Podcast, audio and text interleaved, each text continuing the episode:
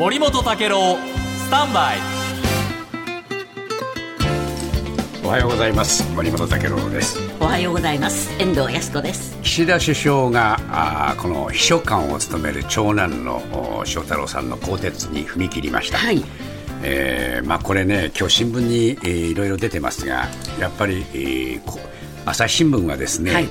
公私混同かばった末だというふうに書いてますし、えー、これ日経はですね後手の長男更迭と遅きにしたと、まあ、こういう見方も出てて。まあ、あ更迭というふうにして交代をさせたにしても、はい、まだ批判が続いているという状況なんですね。で朝日新聞にはですねやっぱり去年の10月に、えー、この政務秘書官に就任した際にも与党内からですね身じ身えー、目打ちびいきと言われると、うん、もう初めから心配する声が出てたというんですね。はい、で1月に外国訪問に同行した時にあの公用車使ってね観光したりね、えー、土産物買ったりというようなことがあって問題になったんですが、えー、こういう行動を公務だというふうに首相はかばって、はい、えー、もうそうやってかばい続けたと。はい。ところが今年の2月にですね性的少数者への差別発言で荒井元首相秘書官はこれ首相がすぐに、えー、更迭してしまった。はい。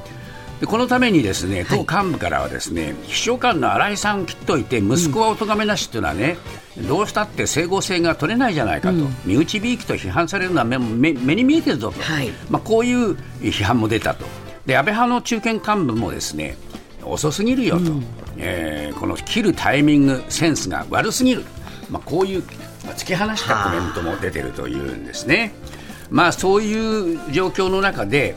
えー、今日毎日新聞の社説ではですねやっぱりこの首相自身にも問題があるんじゃないかと、はい、でそれはなぜかといえばこの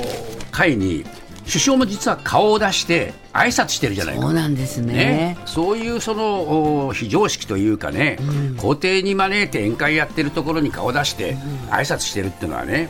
非常識じゃないかと、うん、こういうまあ批判も出てきているわけです。でそうした中で、えー、この今日産経新聞が書いてますが、えー、翔太郎さんは退職金は受け取らない意向を示していると。うんそれから6月1日に辞職するためにボーナスに当たる期末勤務手当は、えー、支払われないというふうに、まあ、書いてるんですがこれはあのー、ご本人が両方とも、まあ、ああの受け取らないと。はいいうふうに共同通信なんかは報じてるんですね、はい、でこの期末手当についてはですね、まあ、一般職の場合一般職の職員の給与に関する法律でいうと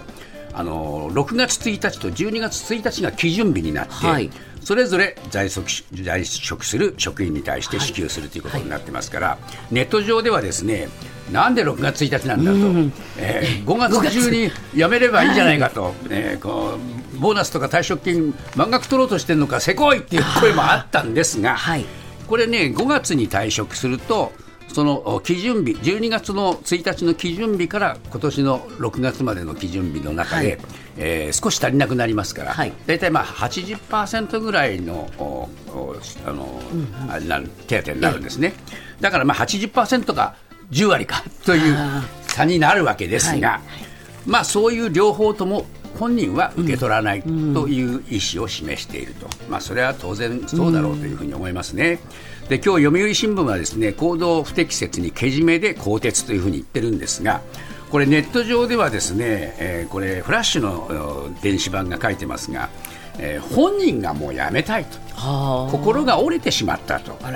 まあ、こういうふうに書いてまして、えー、えー、まあ、母親もかばいきれずにこれ、えー、こういう形を取ったんだというふうに書いてあるんで、うん、なんだ更迭とは名ばかりで、はい、本人がもうやめたということになっただけの話じゃないのということになるとですね、はい、えー、最後まで、えー、身内はかばい続けてたのかという何ともしらけた話にもなってしまいます。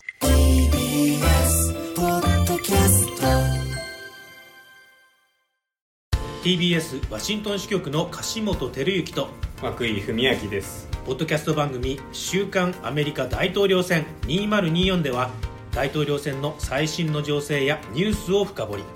現場取材のエピソードや舞台裏も紹介しています。毎週土曜日午前9時頃から配信です